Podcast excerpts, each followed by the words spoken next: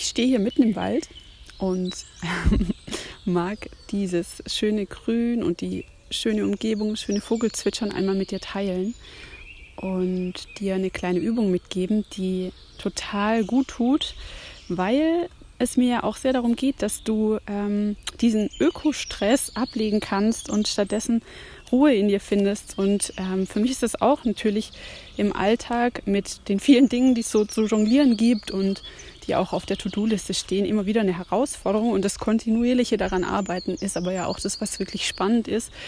Und ähm, im Wald zu sein, ist für mich persönlich so eine große Bereicherung und so eine Wohltat. Und eine kleine Sache, die ich da gerne mache, und das ist jetzt ein bisschen persönlich, aber ich teile es gerne mit dir, weil ich glaube, dass es dir auch helfen kann, ist, ähm, wenn du dich einfach mal mitten in den Wald irgendwo stellst beim Spaziergang, nicht bewegst, sondern einfach nur die Füße mal still lässt auf dem Boden, auf dem Waldboden, nicht auf dem Asphalt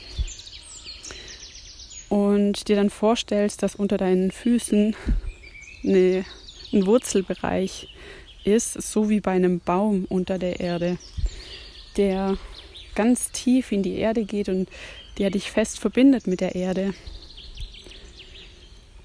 Und du bekommst durch diese Wurzeln Energie und Nährstoffe und alles, was du zum Leben brauchst.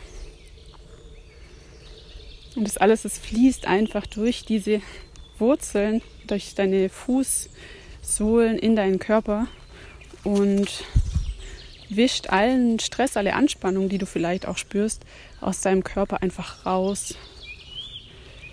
Dieses Baumbild ist eine super Übung und wird einen Waldspaziergang, der an sich schon erholsam ist, weil einfach die Farbe Grün für unser Auge ähm, eine sehr entspannende Wirkung hat. Das wird diesen Waldspaziergang einfach nochmal zusätzlich ähm, vertiefen und dich von Stress auch noch mehr befreien. Ich bin Kerstin, ich bin Nachhaltigkeitscoach und Architektin und mein Ziel ist es, dich dabei zu unterstützen, zum einen deutlich nachhaltiger zu leben und so, dass es auch spürbar und messbar ist, aber gleichzeitig ähm, das zu tun, ohne dabei in Stress zu verfallen und falls du doch mal in Ökostress verfällst, dass du den auch wieder abgebaut bekommst.